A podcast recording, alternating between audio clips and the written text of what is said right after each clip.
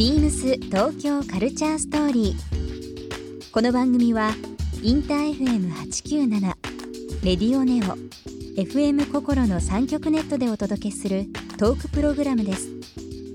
案内役はビームスコミュニケーションディレクターの土井博志。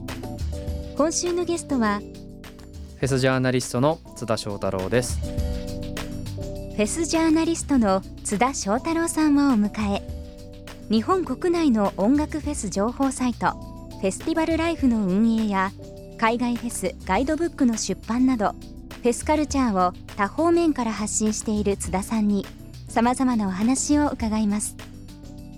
そして今週津田さんへプレゼントしたバックパックをリスナー1名様にもプレゼント。詳しくは beams 東京カルチャーストーリーの番組ホームページをご覧ください。応募に必要なキーワードは番組最後に発表します beams beams beams beams tokyo culture story beams tokyo culture story this program is brought to you by beams beams ありとあらゆるものをミックスして自分たちらしく楽しむ。それぞれの時代を生きる若者たちが形作る東京のカルチャー。beams 東京カルチャーストーリー。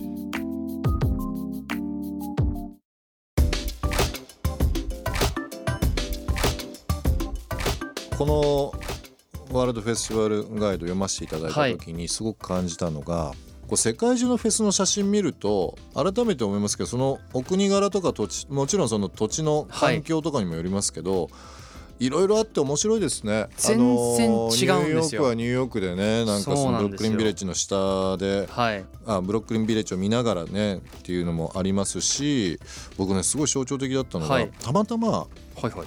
えー、と先月ですかね、はい。仕事で、えーパリ行って、はい。その後ブリュッセル、はい。アントワープ行ったんですよ。はいはいはいはい。でトゥモローランドがあちょうどそうですね開催される。行われる、えーボームでしたっけ、はいえーっていう街が、確かアントワープのすごい近くにあっ3 4 0分ぐらいですすよね、はい、あの古都アントワープブリュッセルに近いところでやるんだっていうのはねすごくこう不思議な気持ちになりました。だからこう街に帰ってくるとちょっとテンションがわからないとかわからないす。ごい綺麗なグランプラスっていうこの 広場みたいなところでお花がこう飾られてる中でうん。明日からダンスミュージックのフェスかみたいな。うん。けどそのトゥモローランド期間中はやっぱこうそういう人が多くって、まあ世界中からこう えー。こうダンス好きな人が集まってきてて、うん。あとはもうビール好きが集まってきてて。ベルギーといえばもう僕本にも書いたんですけど、ええ。この2,000種類ぐらいビールが飲める店とか結構あって、うんうん。会場ではビール飲めるんですけど、うん。そのベルギーは僕はトゥモローランド行った時は会場までたどり着くのが大事。大事。飲んじゃってうん。行けないみたいな。なんか夕方ぐらいから行っちゃうみたいな。昼から行かないといけない。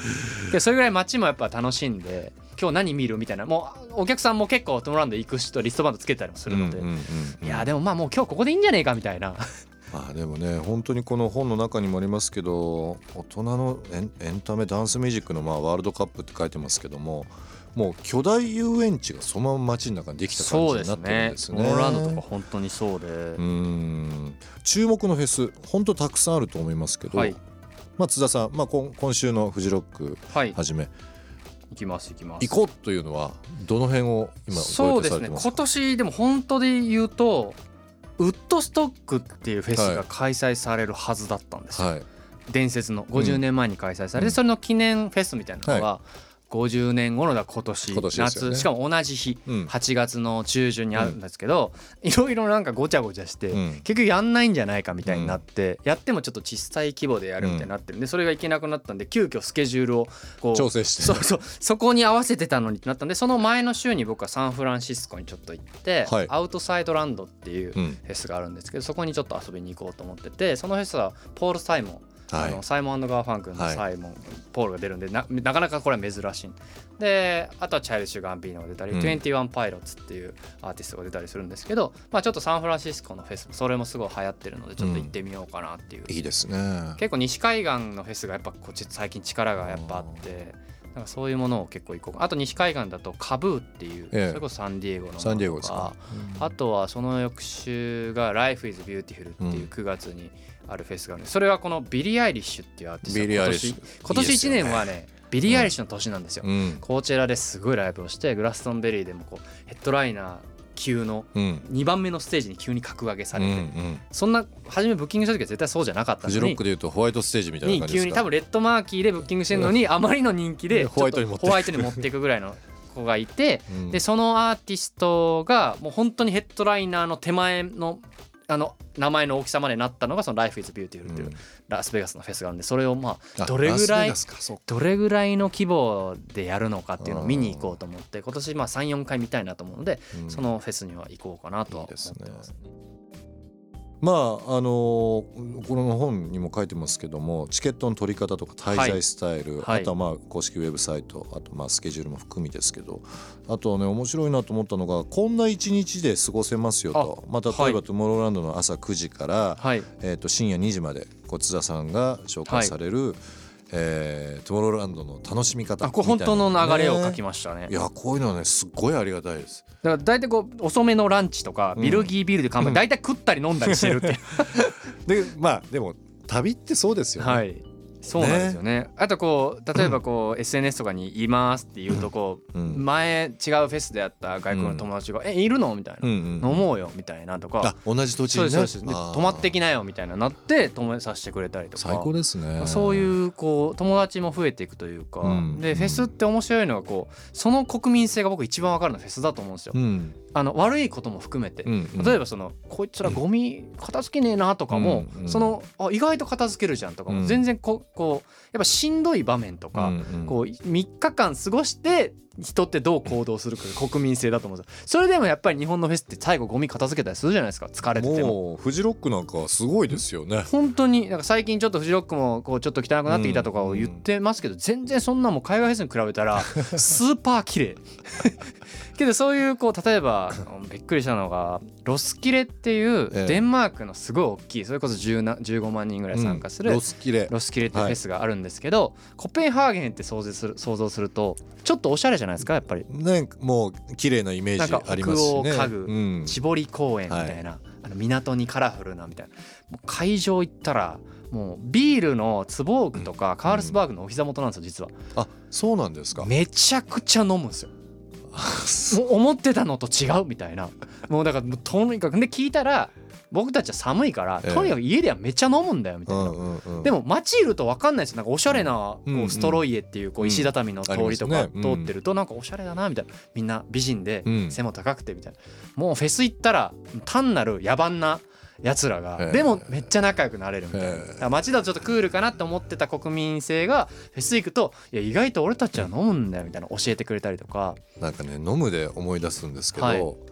あの津田さん海外のフェスのトイレ事情ってどうなんですあか飲むとやっぱりこう 近くなったりするじゃないあですか、のー汚いものもすごいあってうん。例えばこの汚い話からいきましょうか、グラストンベリーとかだと、うん。あのー穴をバコって開けて、うん。その上になんかカポってはめてるだけです。だからもう地面にするみたい地面にするみたいな。なな感じで、1日目は綺麗ですよ、うん。2日目はまあまあ綺麗、うん。雨降ったり3日目ぐらいからは若干 ラジオでは言えないようなこと,、大変なことになはい、大変なことに。うんなってきたり。でも最近割とその海外日本だと少ないんですけど、ん。VIP っていう、はい。その VIP のチケットを買うはい。と水洗トイレがあったりとか、シャワーがあったりだとか。ありますよね。割とそういうもう日本でまあもう一回きりの海外フェスだってなるとちょっとお金はたいて、VIP まず行ってみるっていうのうんまあうん僕クラスになってくるともう VIP じゃ物足んなくなってくるんですよ。やっぱこう下界というか、うん。一般の人が行くとこを見て僕あんまプレスパスとかでも入らず、うん。一般パスで基本的には入るようにしてて。なるほどね。じゃあこう普通のその若い子たちがどうやって遊んでるかっていうのが分かるので、なんか暑いとことか日差し浴びてるとこだと、はい、おそらく汗かいてるからそんなはいにトイレ近くないんですけど、ちょっとやっぱりこう雨降ったり寒くなったりとかするとで,、お酒とかね寒いから飲んじゃうと余計トイレ近くなっちゃったりとかね。でもなんか日本人みたいにちゃんと並ばないんで、うん。なんかもうその場にしちゃう人ももちろんよくないんですけど、うん。いるし。日本よりはなんかいろんなとこでしてますみんな。本当はよくないんですけど。でもねいろんな意味でその文化の違いを楽しむとか、はい。そのこの中の本の中でねいろんなあの国のえー行ったことない国もそうですけども、い、ろんな土地土地のこうフェスティバル、はい。あとはまあ文化あとは街の紹介されてるので音楽のねなんかガイドブックってこれがフェスのガイドブックって書いてるんですけど、なんかねそのもっと違う意味でその民族とか、うん。えーその街の歴史も含めた部分でこの本ちょっと面白いなと思ってずーっがと見てましたけどビームス東京カルチャーストーリー。ゲスト津田翔太郎さんにプレゼントしたバックパックをリスナー1名様にもプレゼント。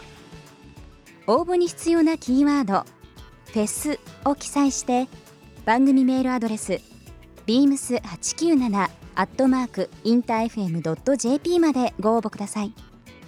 詳しくは番組ホームページまで。BEAMS ビームス名古屋ショップマネージャーの的山大輔です。